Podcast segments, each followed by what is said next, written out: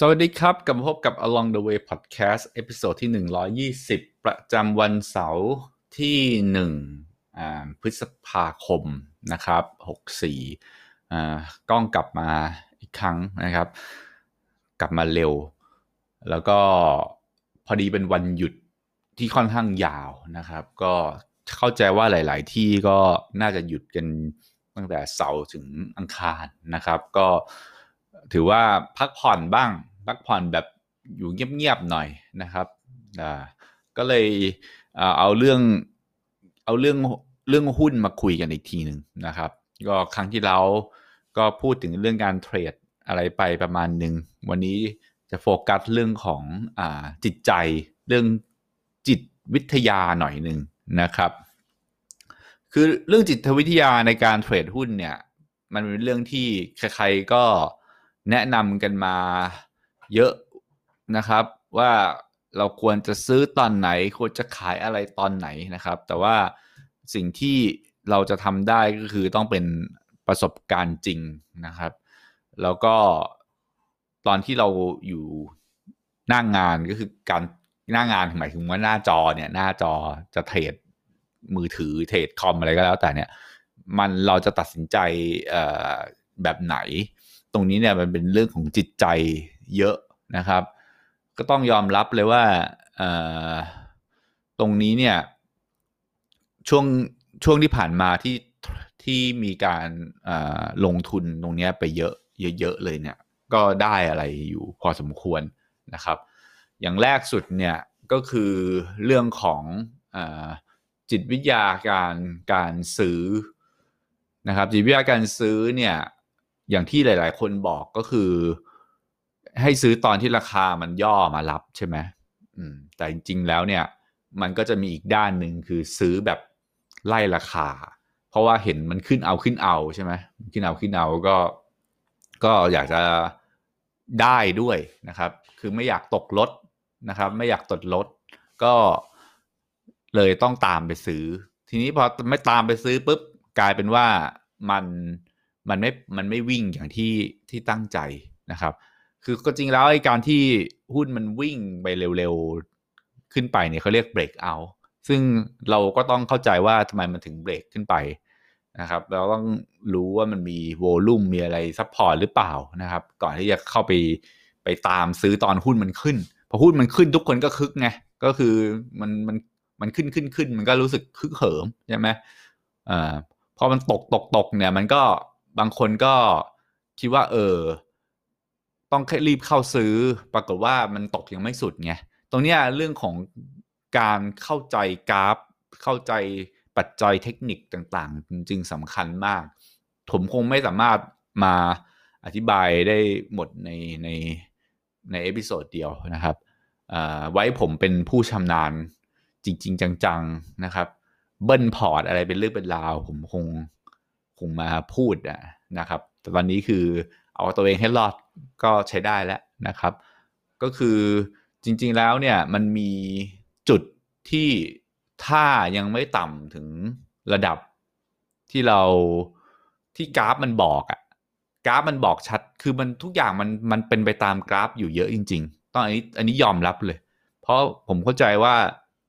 จากประสบการณ์ตรงนี้เนี่ย ตรงแต่ละจุดเนี่ยที่มันลงหรือหรือขึ้นเนี่ย มันจะมี มันจะมีจิตวิทยาหมู่ เพื่อทำให้ราคามันอยู่ตรงนั้นตรงจุดที่มันควรจะอยู่นะครับ คือมันมีจิตวิทยาหมู่ของรายย่อยกับจิตวิทยาของของคนที่เป็นเขาเรียกว่า market maker หรือหรือเจ้าอะ่ะก็คือคนที่ถือถือหุ้นที่จะสามารถที่จะเอาขึ้นเอาลงได้ เนี่ยมันจะมีจุดที่ ตำแหน่งที่สำคัญอยู่ ถ้าเราซื้อในตำแหน่งที่เรารู้สึกว่า เรียกว่าเราสบายใจอะอันนี้คือสำคัญที่สุด เพราะถ้าเกิดเราซื้อในจุดที่เราไม่สบายใจ อย่างเช่น เราไปซื้อในราคาที่มันค่อนข้างสูง แต่เราก็เราเข้าซื้อเพราะเราอยากได้เงินไงเพราะว่าเราอยากให้อ่ากำไรมันมาเร็วๆใช่ไหมเราคิดว่าการที่หุ้นมันกำลังขึ้นเนี่ย เราต้องตามไปซื้อหรืออะไรเงี้ยมันถ้ามันไม่ได้ผิดหรือถูก แต่ว่ามันต้องดูว่า สัญญาณกราฟต่างๆ มันมันใช่จุดที่เข้าซื้อเปล่านะครับ ถ้าใช่เราก็สบายใจได้ เพราะว่าถ้ามันไม่ใช่เนี่ยพอมีปัจจัยภายนอกมามีอิทธิพลเนี่ยเราจะรู้สึกเปราะบางนะครับเปราะบางง่ายมาก ก็คืออย่างเช่นบอกโอ้วันนี้มีโควิด คนติดโควิดสามพันสี่พันสมมุตินะเออขึ้นมาอย่างเงี้ย หรือมีล็อกดาวน์มีนู่นมีนี่มีใครเป็นอะไรอย่างเงี้ยเราก็จะเปราะบางง่ายนะครับแต่ต้องยอมรับอย่างหนึ่งพอคนเราเปราะบางเนี่ยมันก็จะมีมีอ่าเรื่องของแรงภูมิคุ้มกันต่อความเปราะบางตรงนี้นะครับ อย่างอย่างเคสที่เกิดโควิด ครั้งแรกมาตกใจตกใจก็หลุดกันมาสนุกสนานเลยแต่ว่าครั้งครั้งที่สองแล้วลอกสองลอกสามอะไรเงี้ยมันก็จะไม่ค่อยหลุดมาก ถึงถึงแม้ว่า ถึงแม้ว่าสถานการณ์จะเลวร้ายแต่มันก็ไม่ได้หลุดมาก เพราะว่าเขาก็จะไม่อยากเสียไม้ตกใจแล้วไงไม่อยากแบบเทกระจาดอะไรขนาดนั้น แล้วก็มันมีมันมีทางออกอยู่แล้วนะแค่อยู่ที่ว่ามันมันเมื่อไหร่ ทีนี้ทุกคนก็เลยสังเกตเห็นว่าตัวตลาดหุ้นเนี่ยมันไม่ได้ไม่ได้ถึงกับตกใจกับข่าวมาก อย่างที่มันเคยเป็นเอางี้ดีกว่า มันก็เลยกลายเป็นว่าปัจจัยตรงต่างๆอะไรเนี้ยถามบอกว่ามันกระทบไหมมันออกข่าวมันกระทบแต่มันไม่ได้กระทบแรงมาก ทีนี้ประเด็นคือว่าตอนที่เราจะซื้อหรือลงทุนเนี่ย มันก็มันก็เหมือนกับการที่เรา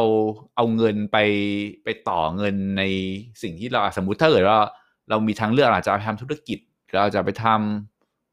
อะไรอย่างอื่นที่มันได้เงินเพิ่มใช่ไหมก็เรียกว่าการลงทุนเดียวไปฝากแบงก์แล้วไม่ได้อะไรขึ้นมานะครับก็เหมือนกันเราก็เลยต้องเข้าใจศึกษา แต่ถ้าเกิดเราไม่ได้ศึกษารายตัวอย่างละเอียดดีพอเนี่ย แล้วก็แล้วก็หวานซื้อไปเรื่อยอย่างเงี้ยมันก็คงจะไม่โตเท่าไหร่นะครับอ่าคือการที่เราจะทำให้หุ้นไอพอร์ต ก็คือบัญชีตรงนี้มันเติบโตแบบเป็นเรื่องเป็นราวอะ่ะเราก็ต้องมองหาตัวที่เราคิดว่ามันไปต่อได้ในราคาที่เรารู้สึกนอนหลับได้เอางี้ดีกว่า ผมยอมรับอย่างหนึ่งเลย ประสบการณ์ที่เกิดขึ้นก็คือว่าตอนที่เกิดมีปัจจัยอย่างโควิด อะไรเงี้ยมา ก็มีผลทำให้ผมรู้สึก กลัวเหมือนกันว่ามันจะลงไปเยอะเปล่า เพราะเราเข้าซื้อในจุดที่ไม่ไม่มันเปราะบางคือหมายความว่า ถ้ามันลงเนี่ยเราก็ขาดทุนได้ เพราะฉะนั้นตรงเนี้ยจึงเป็นจุดที่เราจะต้องทำกันบ้านว่า เราจะเข้าที่จุดไหน มีมีมีมีจุดเข้าที่ชัดเจนว่าเราเราตีตีกราฟ เรามีใช้การใช้เครื่องมือบางตัวอย่างเช่นการลากเส้นฟิโบนัชชีหรืออะไรอย่างเงี้ยนะครับ มันก็จะได้จุดที่เหมาะสมแต่ละจุดเนี่ยที่เราจะแบ่งเขาเรียกว่าแบ่งไม้ หรือภาษาคนเล่นหุ้นเขาเรียก MM ก็คือ Money Management คือถ้าเกิดว่าเราเนี่ยเล่นเข้าพรวดเลยอย่างเงี้ยเหมือนกับว่าเราโอเคเรารู้สึกว่าตรงเนี้ยมันโอเคมากๆเลยแล้วเข้าพรวดเนี่ย มันก็มีความเสี่ยงว่าเฮ้ยมันถ้ามันถูกเทลงมา เราก็จะไม่มีเงินเหลือในการเข้ามาซื้อ ในราคาที่ถูกกว่าสมมติมันก็เป็นเรื่องที่เราต้องบริหารตรงนี้ดีๆ ยกเว้นเสียแต่ว่าเรามั่นใจมากๆเลย มั่นใจแบบโอ้โห คือเราต้องเข้าใจเรื่องธุรกิจแล้วหุ้นตัวนี้แบบทะลุปลุกโปร่งแบบมาก ๆ แล้วเข้าใจเรื่องราคาตรงนี้มากๆเราถึงจะแบบโอเค ไม่ต้องแบ่งไม้อะไรเงี้ย มันก็อาจจะทำได้แต่ผมคงคงยังทำไม่ได้ผมก็ต้องแบ่งไม้ มันก็เผื่อหรือเผื่อขาดอะคือเราแบ่งไม้ใช่ไหมเราเข้าซื้อจุดหนึ่งถ้าเกิดว่ามันขึ้น ก็ดีก็อาจจะตามซื้อถ้ามันเป็นเทนที่มันขึ้นไป ถ้ามันลงนะครับ ถ้ามันลงเนี่ย แต่มันก็ยังต้องอยู่ในกราฟที่สวยอยู่ก็คือมันขึ้นอยู่อย่างเงี้ยเราก็ไม่ต้องไปกลัวอะไรแล้วก็อาจจะจริงๆบางทีอยากให้มันลงด้วยครับไปจะได้เก็บเพิ่มอย่างเงี้ย ถ้ารู้ว่าว่าไอตัวหุ้นที่เราซื้อมันเป็นหุ้นที่มันเขาเรียกว่ามันทำมันเป็นขาขึ้นคือหมายว่ามันก็ขึ้นไปเรื่อยๆอะขึ้นไปเรื่อยๆ คือ คือ กราฟมันไม่ไม่ไม่ขึ้นอย่างเดียวมันไม่มีหรอกนะครับ ไม่ไม่ไม่เคยมีกราฟไหนขึ้นอย่างเดียว มันจะมีขึ้นแล้วก็ย่อแล้วก็ขึ้น แต่ทีนี้เนี่ย ถ้ามันเป็นขาขึ้นเนี่ย ย่อปุ๊บมันก็จะขึ้นต่อไป เหนือกว่าจุดที่มันเคยขึ้นเดิมด้วยซ้ำไปนะครับ ทีนี้เนี่ย ถ้าเราซื้อหุ้นขาขึ้นมันก็ปลอดภัยนะครับ ยิ่งถ้าเราซื้อในราคาที่จุดที่มันเพิ่งเริ่ม ก็เรียกว่าเพิ่งเริ่มรอบอะเพิ่งเริ่มที่มันจะ จะทำกำไรเป็นเรื่องเป็นราวเนี่ย มันก็จะยิ่งปลอดภัยแล้วก็จะยิ่งนอนหลับง่าย คือแต่ช่วงที่ผ่านมาบางทีผมไปเล่นกราฟเล่นกราฟหมายความว่าอะไรหมายความว่า คือมันมีเวลาของมันในการในการในการได้กำไรนะแต่เราก็บางทีก็อยากได้เงินเร็วไงก็เล่งกราฟคิดว่ามันอ่ามันต้องขึ้นสิมันมันยังไม่ขึ้นไงมันช้ากว่าที่เราต้องการ เพราะว่าโดยเนเจอร์หุ้นที่ซื้อเนี่ย มันไม่ใช่หุ้นซิ่ง นะครับเพราะหุ้นซิ่งก็ต้องเล่นด้วยท่าอีกแบบหนึ่งใช่ไหมทีนี้เนี่ยถ้าเราไปพยายามไปเร่งเพื่อเอาต้องไม่อาขาดทุนต้องกำไรอะไรอย่างเงี้ยอย่างเดียวเนี่ยมันก็มันก็อึดอัดหงุดหงิดซะเปล่าๆเอาเป็นว่าถ้าเราแน่ใจว่ามันขึ้น แล้วก็บางทีมันจะติดลงติดลบอะไรบ้างเนี่ย ก็ช่างช่างหัวไปบ้างนะปล่อยปล่อยไปบ้าง จะได้ จะได้เอาเวลาไปทำอย่างอื่น ไม่เสียสุขภาพจิต แล้วก็เราศึกษาดีพอแล้วมันเป็นการขึ้นเนี่ย เราก็ไม่ต้องกลัวอะไรนะครับ อย่างตอนที่ช่วงที่โควิดรอบสองแรงๆไอ้รอบรอบเนี่ยแรงๆพูดผิดรอบสามเนี่ยอ่าแล้วก็มีการตกใจประมาณหนึ่ง ซึ่งตอนนั้นมันอยู่ในช่วงที่ว่าเฮ้ยผมตลาดมันติดลบลบเยอะๆเลย แล้วก็มันยังมีข่าวแย่ๆเนี่ย ผมก็มันกราฟหรืออะไรเนี่ย มันยังปกติประมาณหนึ่งนะ มันยังไม่ได้เลวร้ายแบบหลุดน่าเกลียดอะไรอะ่ะ แต่ผมแค่รู้สึกว่า เฮ้ยสถานการณ์มันน่าหวั่นไหวอย่างเงี้ยอย่างเงี้ย ผมก็ไปตัดสินใจไปไปเขาเรียกว่าคัดออกมา ไปคัดลอตออกมา คือมันขาดทุนหน่อยนึงอะประมาณสักเอ่ออยู่ในเกณฑ์ที่ที่มันกราฟยังไม่เสียทรงอะนะครับ แต่ว่า ผมแค่รู้สึกว่ากลัวอยากจะถือเงินสดอย่างเงี้ย มันก็เป็นการที่เราเราได้ประสบการณ์ว่า เออเฮ้ยตอนเนี้ยสถานการณ์แบบนี้ สิ่งที่เกิดขึ้นมันเป็นมันเป็นแบบนี้กราฟไม่ได้เสียทรงมีมีไม้ตกใจเล็กน้อย แต่จริง ๆ แล้วมันมันไปต่อได้ ซึ่งสุดท้ายคือจากที่ผมต้องขาดทุนจำนวนหนึ่งเนี่ย ที่ผมขาดทุนไปแล้วเนี่ย กลายเป็นว่า ถ้าเกิดผมทนถือหน่อยนึง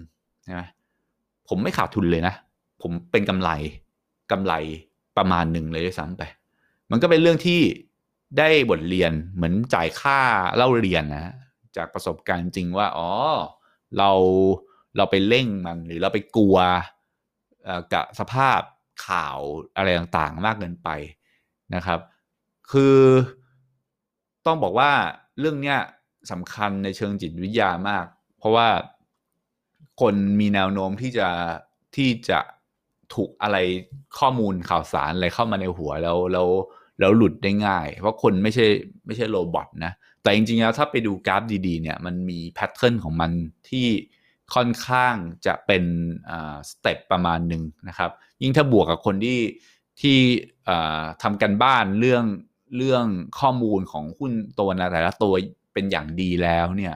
ความเสี่ยงก็ต่ำนะครับ คือแน่นอนแหละไม่มีหรอกที่ลงแล้วได้ได้ชัวร์ไม่มีมีแต่แบบว่าโอเค เราทำกันบ้านดีพอ เราซื้อในจุดที่ดี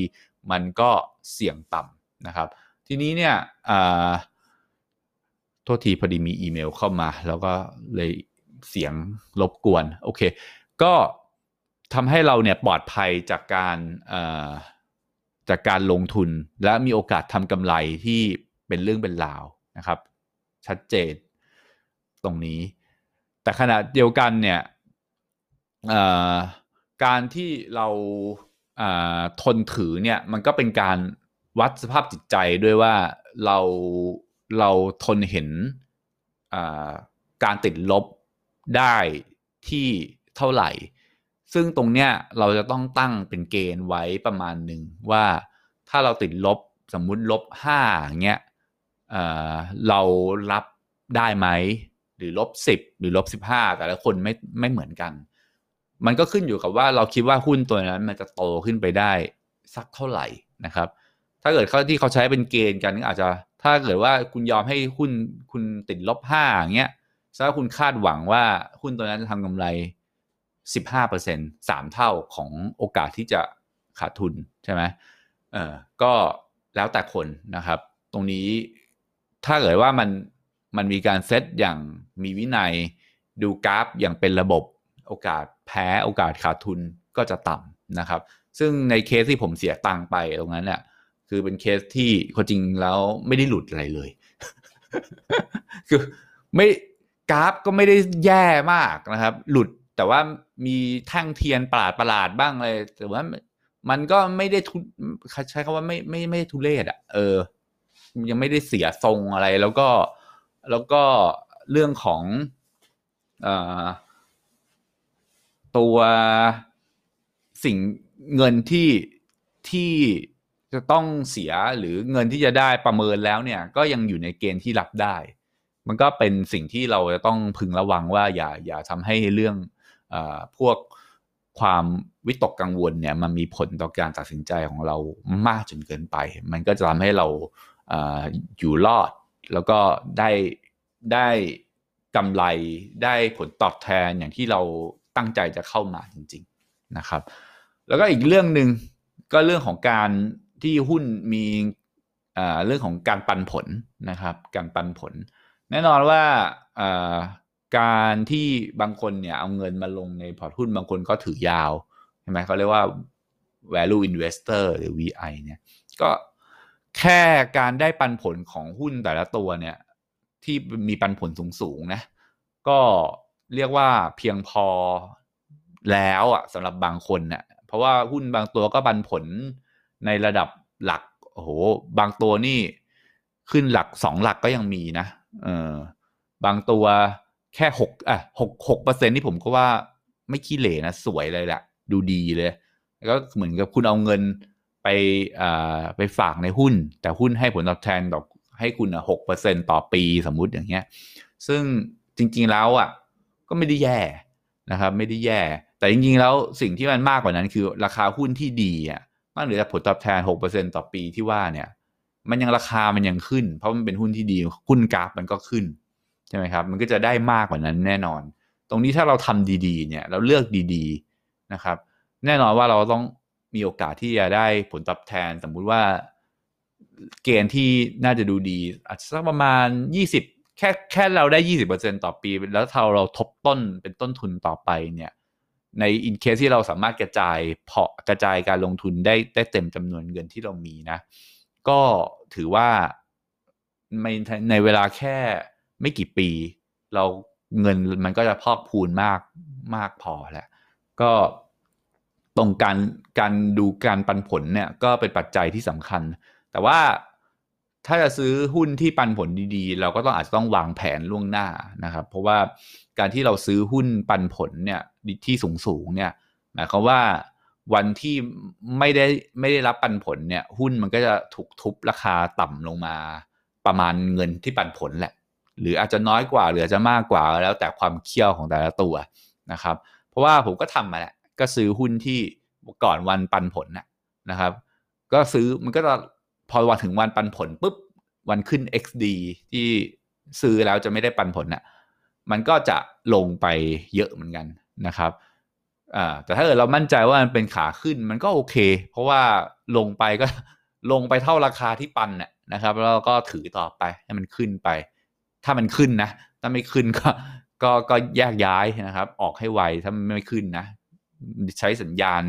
ดูให้ดีๆ แต่ไม่ต้องรีบตกใจอย่างวันนี้มีหุ้นตัวหนึ่ง ผมซื้อไว้อ่าเมื่อไม่ไม่ต้องบอกวันศุกร์นะมีตัวมีผมซื้อไว้วันพฤหัส มันปันผลวันศุกร์นะครับ ก็โหลงแรงมากเลย ลงแรงเลยนะครับ เพราะว่าปันปันผลมันสูงไงมันลงแรง แต่ว่ามันก็ลงแรงแล้วมันก็ค้างค้างเหมือนมี